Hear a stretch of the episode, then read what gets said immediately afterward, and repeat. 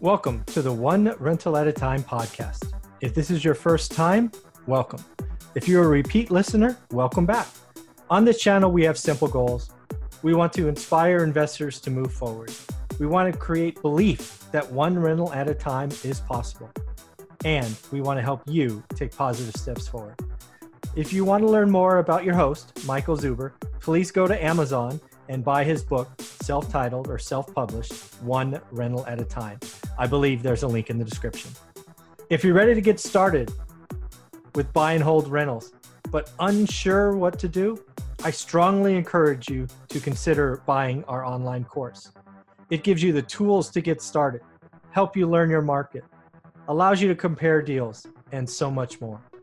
Lastly, by buying the course, you are granted access to a private Facebook group where I and my students interact daily.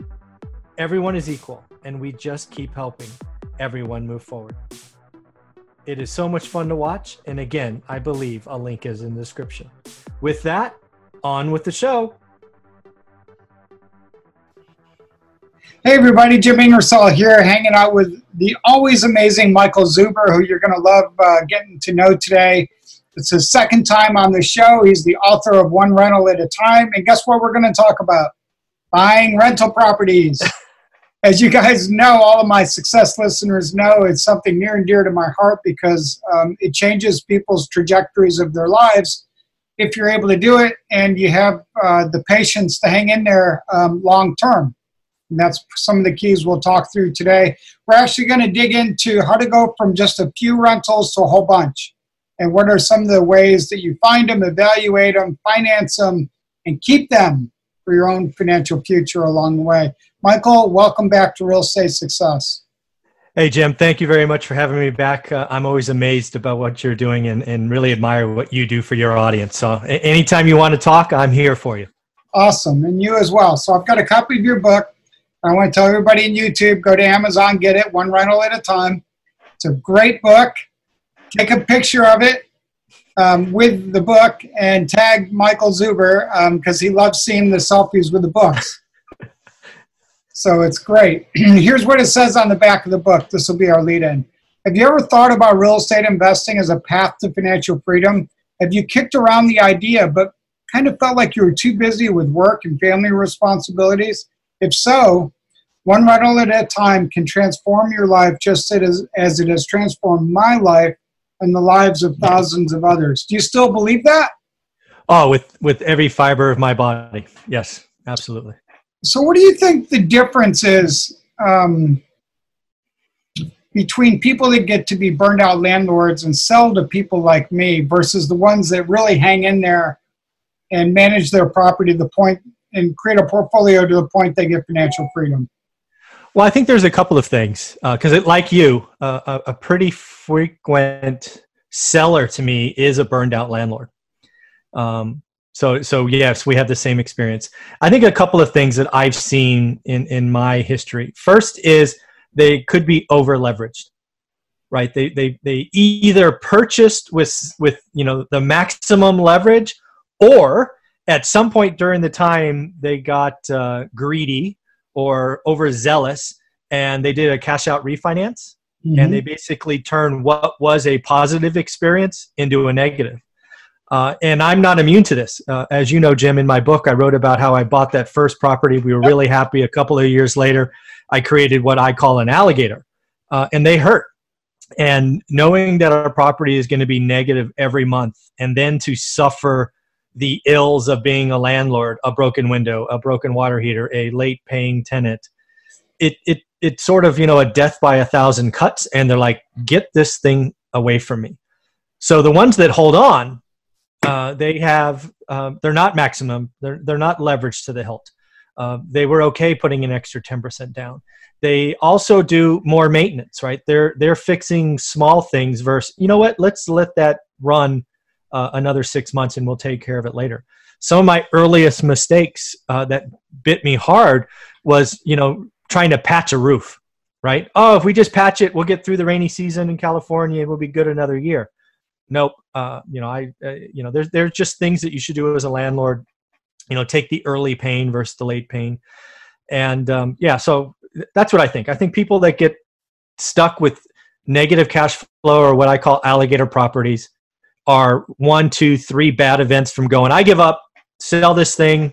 It's not for me. That, that's what I think. Yeah, you know, and I, I don't know if you've you've heard part of my story, but when Cheryl and I got started as landlords in our twenties, I watched my dad do it, and he made it look so easy. He was an architect. He did it your way, right? Working full-time and buying properties made it look so easy that Cheryl and I jumped in when we were like twenty-four, and that didn't go well. I mean, it was it looked so good on paper, man. Because it was like twenty thousand bucks for a duplex, and there's a reason it was twenty grand. You don't have tenants in it too. Oh. But, you know, you don't attract good tenants when you have, you know, loads of deferred maintenance and lack of lack of um, capital to make those improvements. Mm-hmm. And you don't have a clue how to manage, like I didn't. Um, I had no idea how to screen a tenant, do a lease and application, none of that. It's just like, mm-hmm. literally, if you showed up, I would meet you after my job working as an engineer all day. You had a pulse and some money in your pocket. Come on in. Didn't know it's an well. Easy yes answer, yeah. Yeah, and then like stuff would break. Like near Buffalo is cold, so we had a lot of space heaters and boilers, and I didn't have money to hire people when those things broke. So it was before YouTube and before the internet. I went to Walden Books and bought a great big hardcover book, and I would read in there how to fix a boiler and oh my how God. to fix a water heater, and how, I had to like. I had to D I Y it because I didn't have money. I was twenty-four, and mm-hmm. it all looked so good on paper. And then Cheryl's like, we need to sell this thing. And I moved to Virginia, and I did. I sold it. I didn't lose any money. It was all good. But that cost me like ten years of investing because I did it wrong. She swore we would never be landlords again. So you asked a really good question recently in one of your social media posts, and you're great at all this. Um, you know, what are some of the really key attributes? And I said in there, you got to have patience. Yeah. It's one of the ones I've worked on. And so if you just start buying assets that create cash flow, the equity is going to grow over time, but you got to have patience to, to hang in there. Oh yeah. No question. um, you know, I, I actually just put something out today, and it's actually loading on my phone right now up to YouTube. Uh, it is uh, financial freedom is hard, but a better financial future is easy. And it all comes down to time, right? Yes, fi- be, having financial freedom with buy and hold rental properties is absolutely possible. I've documented the story in the book, One Rental at a Time. Absolutely possible. But it's hard because you have to, it, you know, you have to think in decades. You have to consistently sacrifice, live below your means, make choices that are not fun, um, so that you can eventually, you know, create a portfolio that exceeds your monthly expenses. So it's absolutely possible. If you don't want to go down that road, you can have a better financial future just getting one, two, three, four rentals. And I promise you, you know, letting your tenants buy seventy percent of your asset is awesome, right? They're, you put thirty percent down, they're going to pay the other seventy percent over thirty years. You win, I promise. So uh, you, you got a choice, right? Do you want a better financial future? Great. Follow Jim, get a couple of rentals. If you want to sacrifice and you're willing to sign in for the long haul, you can have financial freedom. It's not going to be easy. It starts slow, but in time you will continually add units and, and you'll get there. So uh, it, it's your choice watching this. Do you want a better future or do you want freedom? Your choice. Or both. Yeah, or both. Yeah. It's all Why good. Not? I'll take, I'll take one of each, right? Check the box at the bottom. All of the above. All of the above, please. There you go. All right, so let's talk about, you know, I, I really do believe that if three to five rentals, um, three to five houses, three to five doors, whatever, mm-hmm. changes the life of most people um, if they hold on to those rentals, say ten years. Mm-hmm. Pick a number, whatever number. No question. Yep. But let's talk about somebody who's got, who's really wants to go after aggressively finding that financial freedom. How do you okay. go from like, three, five, seven houses to start adding more doors, more doors like yourself and Alex Lugovoy and other people that you know have done that Mm-hmm. Um, how do what steps do you take? How do you find them? How do you finance them? How do you analyze them? What do you do? Yeah, so there's so we're gonna this is this is going to be a lengthy conversation because there's lots of avenues that you could go down. Um, right, going back to the story that's documented in the book, the big story, the big event for me was realizing that single-family homes, this is like in two thousand six, did not make financial sense. For the listeners, if you haven't read this, right, we were buying houses roughly for one hundred thousand dollars that rented for eleven hundred dollars, so they made sense. Fast forward three and a half years later, uh, that same house was suddenly worth almost two hundred seventy dollars, but still rented for one uh, eleven hundred dollars. So it made no financial sense as a rental property, right? It was it was an alligator through and through. So what we did is we had a choice. We were at this inflection point that you're asking about, Jim. And what we did is we said, okay, we're not going to buy another house. Uh, and that's all we've done today, right? We didn't know any different. But, you know, we went to real estate meetups. We went to uh, masterminds like the one that you hold. Uh, you know, uh, I think your next one's twenty twenty, Dealmaker twenty twenty, something like that. See, I'm I'm paying attention to you. Um, And what we did is we we decided to do what's called a ten thirty-one exchange. We decided to exit residential. And as you know, residential is one through four units. And we decided to ten thirty-one our equity into what is called small commercial properties. So we moved, we sold all eight houses, technically exchanged all eight houses. And we moved into as small as five units and as large as eighteen units. So we went from eight to eighty doors. Uh, this this can be done at any time. Because what you'll see the difference between residential financing and commercial financing is, and commercial is five units and above, just so we're clear, is the building is what is being really lent against. Not in residential, it's you, the borrower, you, your credit, you, your cash reserve, you, your financial statement. On a commercial property, it's the building or the asset first and you, the borrower, second. So even during the, the real estate crash of, of, you know, kind of oh eight to eleven, you could still get into commercial lending, even if you were, uh, uh, you know, even if you owned a lot of rentals, which we did. We couldn't buy any more rental like houses because banks wouldn't lend to us, right? So we had we had to do something else. So uh, commercial, getting into the commercial space, five to, to twenty units is absolutely possible. It's it's sparked a lot of our growth.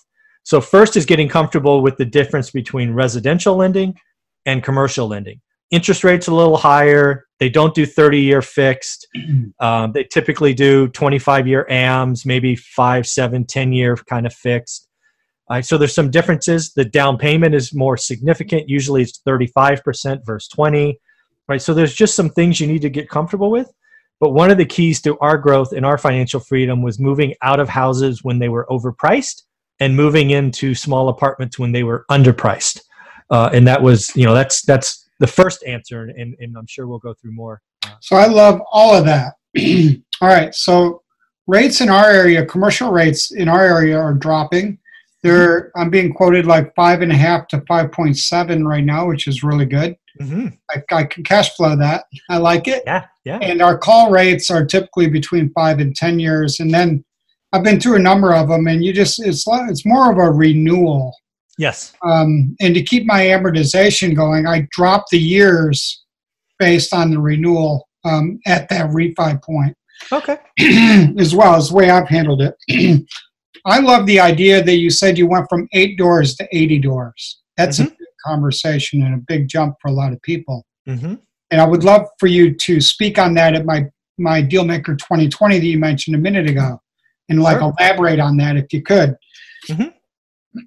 But you're right. When you go from having W two income and you fill up all your Fannie Mae properties, then you're you're done. I think it's ten per person. Correct. I'm working with my daughter Chris on this now because she still works, and then uh, so she can get ten, and then then she'll be done, and then you got to go into commercial. That's what I've been using for a very long time, and, and you as well. And that commercial financing works. In our area, you can do twenty to twenty-five percent um, equity and you're good. It's not thirty. Okay, and cool. Rates are five point five, five point seven with a five to ten renewal, and that all works. It cash flows pretty well, and it goes mm-hmm. really well. But how do you find those? How did you go back, when you look back and you sold those single families and you went to apartment buildings, how did you start to find them and analyze them to like get out of the alligator lake and into the cash flow lake? Yeah, so that's that's a good question. So one of the first things that I can only say, and when I reviewed our past, I, I wish I could tell you I was this smart in the beginning. I wasn't. I was lucky at best. But when you when you get through it and you go, hey, that was pretty cool. Um, one of the things that I did is I created a, a yield calculation that I use to compare any property I'm looking at. I can take a condo, a one a studio condo, and compare it against a twenty unit apartment building. And, and si- simply said, it's how much cash do I need to take out of my pocket to secure this asset? Uh, and that means down payment, closing cost, and make ready to make it a, a, a functioning asset, right? So that's the denominator or the lower number. And then what I put on the numerator is what's my expected yearly cash flow once I'm getting market rent, right? So you do all the, you subtract all the expenses and all of that. So that produces a, a, a, a percentage. And what I have always looked for is I look for some certain number. In today's market, I look for six percent. Back in oh eight, I was looking for eight percent. Back in like two thousand ten, it was fifteen percent, right? Because the market's changing all the time. So again, I wish I could tell you I had this, I, I wish I could tell you I knew what I was doing then, but I use that same calculation today. I still use it on every deal I look at. I don't, I think it's a mistake, an absolute mistake for investors to go, hey, here's my mindset for looking at a house. And then, oh, by the way, here's my mindset for looking at a ten unit apartment building, because A, the vocabulary is so different, right? Gross multiplier, cap rate, all this other nonsense that's put out there to confuse people. No, I'm a buyer. I'm going to give you hard-earned money out of my savings account or money market account or whatever, and I expect some kind of return on that. Why should it matter if it's a residential house or a commercial apartment building? And, so you, um, you start with the amount that you has to that you have to personally contribute or your business contributes. Like yeah, comes and, I need to wire out of my account. Yes, absolutely.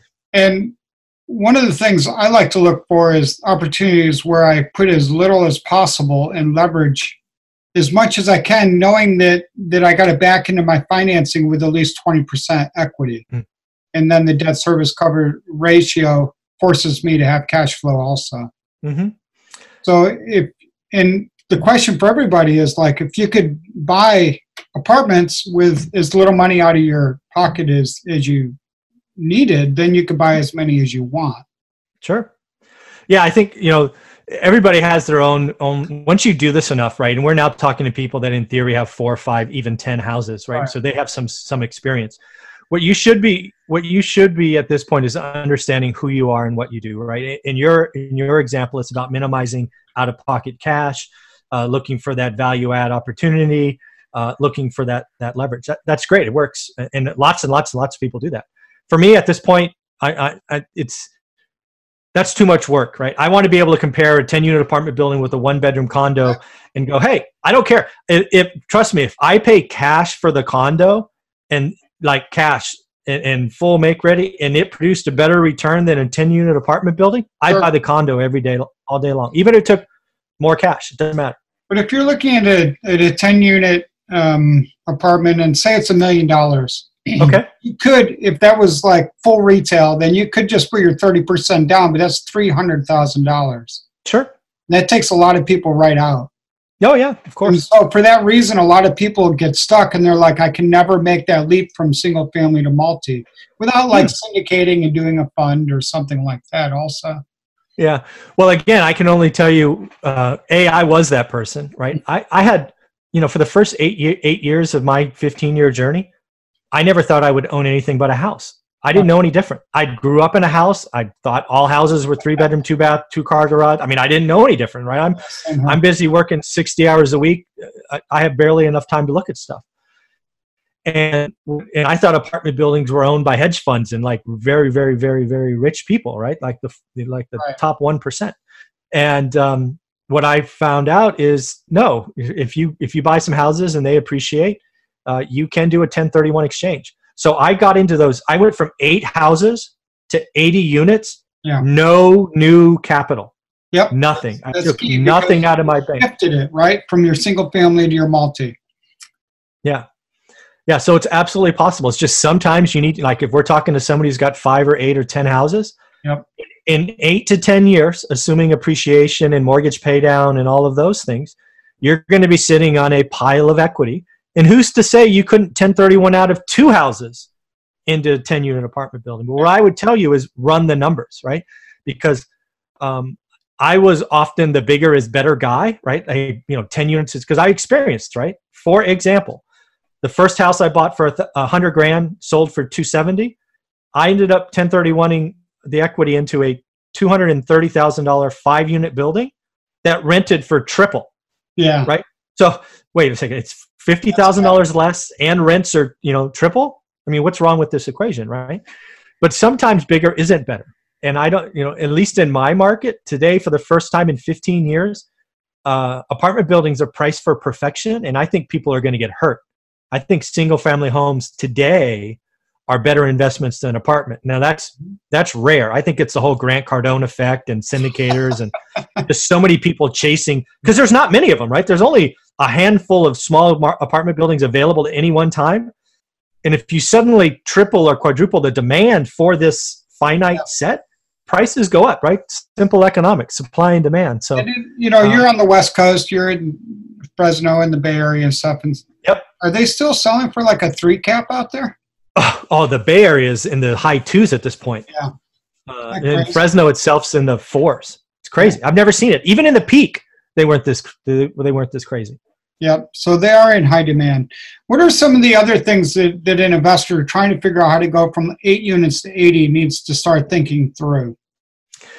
Yeah. So first off, I would tell you is, um, and we kind of hinted at it already, there's no, there's really no difference. If you've done the time and you've done five or six or eight single family homes, you could absolutely get to eighty if you choose to, right? There's nothing else you really, it's a mind, it's, it's just adding a zero. That, that's, that's all it is, right? Yeah, it's it's just an extra zero. And um, sure, the financial paperwork's a little bit bigger. Yes, you need to have your ducks in a row as far as your tax returns and statements and reserves and all of that, but it's not any different. Rent calculations, lease ups, you, you just you need to budget a little bit better. You need to realize that tenant management is more difficult in an apartment building versus a house. That was one thing that I learned. Right, my average tenure for houses is about five years. It's a little bit more than five years. My apartments are just over two years, right? So just plan for that, budget for that, right? People, people's desires to get to a home, once they're in a home, they don't want to leave. People in apartments are more transient. They're often younger. Maybe they're single when they start. They leave when they get a girlfriend or a boyfriend.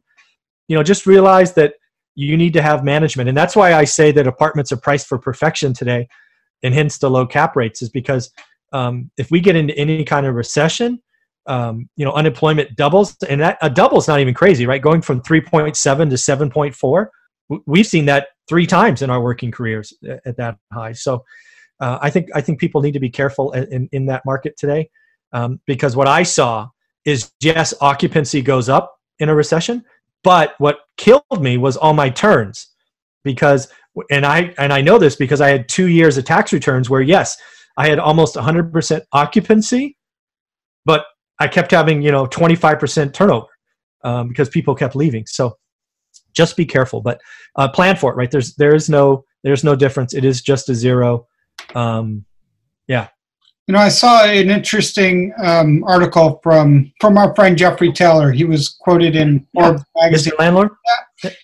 One of the things that, that I caught that he said was he offers flexible rate, flexible terms, particularly for like the millennials and the young people who like to be mobile. Mm-hmm. And he mentioned in there that he will allow them to do a twelve-month lease or a month-to-month. And if they choose month-to-month, he charges them an extra fifty bucks a month or whatever. Yep. It was an interesting take on it. Yeah. Yeah, I like Mister Lynn. I, I follow him. I think he's wonderful. I think what he does uh, and did at your last event uh, was fantastic. Yeah, I like him. So, um, so if you were going to go from eight to eighty again, and you had single-family homes, you could transfer the equity over to cover your down payments. Mm-hmm. What would what would you do first? Would you sell the sell the eight, mm-hmm. and then get them into lined up for ten thirty-one, and then hope that you can quickly find the apartment buildings, or how would you how would you sequence it? No, I would do exactly what we did last time, um, which is is I would identify, first off, I would go learn, right? I'd spend six months learning that market, right? Because if I know single family homes, you shouldn't assume you know small commercial. So go spend ninety to one hundred eighty days learning that market in your chosen area and see if the numbers are truly better. They were absolutely better for us, so it, it made sense. Uh, what I did is I actually identified two to four targets that I liked because, again, remember when I was selling, part of this is just my history, right? I was selling houses in oh six, right. which which was kind of easy, right? Yeah. So, but the hard part was identifying. So I would go find two to four targets that I liked. I would then list a house. It would go into escrow, and then I would go make offers on those two to four units, try to work it out. And um, you know, my average time inside of the ten thirty-one exchange was less than thirty days oh, because I would do the legwork first, right? And my shortest time was five days um, because, again, I would just I, I would work this out and close the house first, put it in the exchange fund, and then move it in, into the other mm-hmm. unit. So I would learn the market first, make sure the numbers work. Uh, I would. Because the dates of a ten thirty-one exchange are so fixed, they are. I would never just list something and then hope. Right. Because then you, you get to the end of that, you have you have two choices, and they're both terrible. One, overpay for something, or two, pay Uncle Sam. Right. I'm not a big yeah, fan I don't of like either. either one. Yeah, I understand. Yeah. So, okay, so if you look at a duplex, a quad, or something a little bit bigger, say a six-unit, eight-unit, ten-unit, is there differences in the way that you analyze them for cash flow and equity? Or is it uh, I, just sequence out all the rent rolls and expenses and go? I would say um, it depends on the layout, right? If it's more like, if you can do like a six or eight unit building where they, they feel like individual houses, they're not like stacked on top of each other, right. You can do the math like they're houses. That's often not the case once you get to ten units and above, right? They're kind of, they're at least in my area, right? Five on the bottom, five on top, or, you know, four, four, four, right? They're just closer together. So what I have seen, and again, I've, I have the luxury of getting lots of data, right? I, I once did a sixty-month or five-year look back. um, uh, my turnover is higher in the stacked, so I have to raise my reserves um, every month. Right, uh, to the tune of somewhere between two hundred fifty dollars and four hundred dollars, depending on unit count, because I know I'm going to have more turns, so I have to budget for that. Uh, but if they're spread out and they're like individual houses, and I can create separations or little four-foot fences or whatever, uh, then I can I can reduce that. Mm-hmm. uh, but other than that, you know, it's you know, you got to budget for capital expenses, roofs, and water heaters, and and all of those things. Um, But as far as the general calculation, it's it's roughly the same. The only number that would really change between a ten-unit apartment and a single-family home would be the reserves for turnover uh, in vacancies, because it will be higher, my numbers say, in a, an apartment than it, they will be in a house. You know, I'm glad you brought that up about cash reserves. I think that's a mistake that a lot of landlords make. Um, well, first of all, they spend their – a lot of landlords will spend the – the security deposits, and then they will spend all of their money, and then something breaks or they need a new roof or whatever it is. And yeah. Stuff does happen. And my goal when I rehab is no maintenance for five years. I'm really strong on the upfront maintenance. Big deal. Yep. Stuff does happen, and you've got to have some reserves for that. Do you have any tips for creating cash reserves? Because I do think it's something nobody ever talks about. Well, what I did in the beginning um, is I actually created a separate bank account in a different bank that I have no other relationship with. I, I did not, I didn't have an A T M. I, I made it hard to get at. Yes. Um, so I put money in that other account, and I would go, have to go to that financial institution um, to either deposit, or I would take out the checkbook and, and, and pay one of those to reserve. So that's what I did. That worked for me. Um, I knew that if I had to, oh, let's just have a third bank account at bank X Y Z. It, you know, that money at some point would be commingled, and my reserves would, would be, be nothing. Um, so for me, knowing myself, I opened another bank account at another institution and did not connect them uh, at all. You were disciplined as far as making the deposit. Yep. And if it's hard to take it out, then it just sort of accumulates, and all of a sudden. And, you know, when you when you start getting the commercial financing, too, it's one of the things they look at, along with yeah. equity, your debt service coverage coverage ratio. You know, I find they don't care too much about your income. Mm-mm. My credit's good, so I don't know how they look at that. But they do want cash reserves as well. Mm-hmm. There's a reason they do. So oh, there's no question. I mean, commercial institutions, um, there's a reason that not a lot of commercial stuff went belly up in, in oh eight to ten, right? Is because they had they had real lending. right? What we suffered through from oh six to ten was a was a lending problem, and there, and a lot of commercial stuff didn't go. Some did, but not a lot by any stretch. And it was because they were real loans with real reserves, with real asset statements and financial statements, and no liar loans. And you know, commercial lending is legit, right? So uh, that's what protects them, and, and they're professionals at it. They were not just some transaction coordinator building up some Wall Street fund so they can, you know, do some collateralized debt obligations and synthetics and all that nonsense that blew up. Yeah. All right, last topic. Okay, so now you guys have gone from eight to eighty, and you got to manage it. Hmm. So you've done a really good job figuring out how to find a good property manager. Um, some people think they don't exist. I do think they do exist. I've had a couple of good ones myself. But do you have any final couple tips on how to find a good property manager? Because you've outsourced all of that yourself. Yeah, we've outsourced in day one, uh, realizing that property management was a key aspect for us because we were two and a half hours away. It might as well have been out of state. Um, we had never been to the city we chose to invest in, never spent the night, right? Uh, so we had to do it. And again, we we fired the first five. Uh, so this comes from experience. So th- the number one trait that I now find um, that, that is interesting to me is the principal, right? Meaning the owner, right? The head. I want them to be a real estate investor. I don't want them to be a broker. I don't want them to be a, uh, you know, some kind of financial person or insurance agent or whatever, because a lot of my pain for the first five were from firms that were, yeah, they, they carried a real estate broker's license, or they were real estate agents, or they were these other things. Because what happens, like when the downturn happened, my property manager guy, who I was their number one client, suddenly became their number one R E O agent for my market. Yeah. And guess what was paying his bills? It wasn't me, right? So I had great service for a long time. Suddenly the market changed and he had a license for something else. He went a totally different direction. Um, so I want the owner to be, uh, to be, and I don't want them to say, hey, I own my house. No, that doesn't make you a real estate investor, right?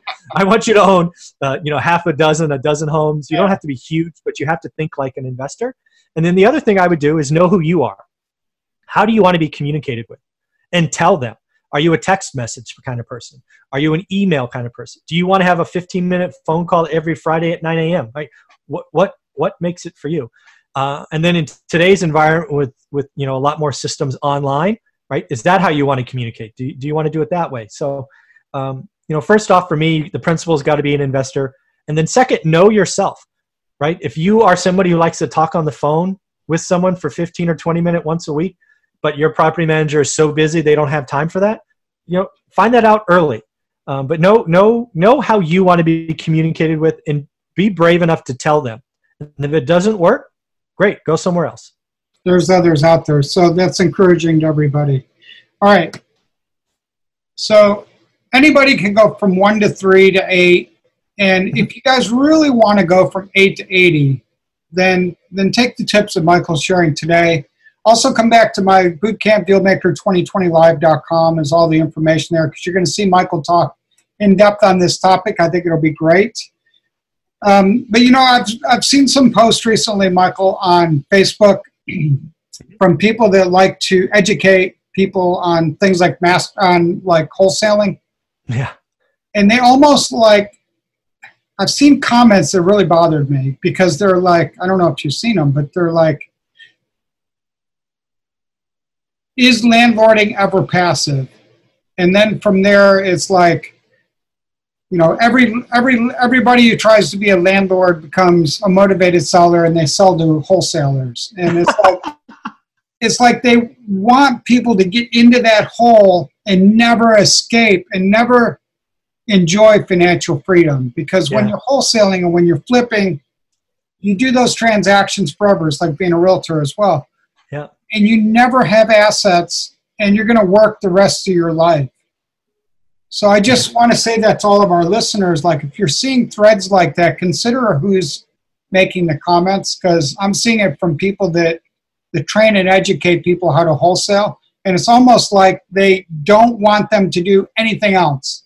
Yeah. And I'm here to tell all of you guys, like Michael, I love being a landlord. I really do. I love being a property owner. That's the best part. And mm-hmm. having assets that, that I can be patient with and hold long-term can really change your life.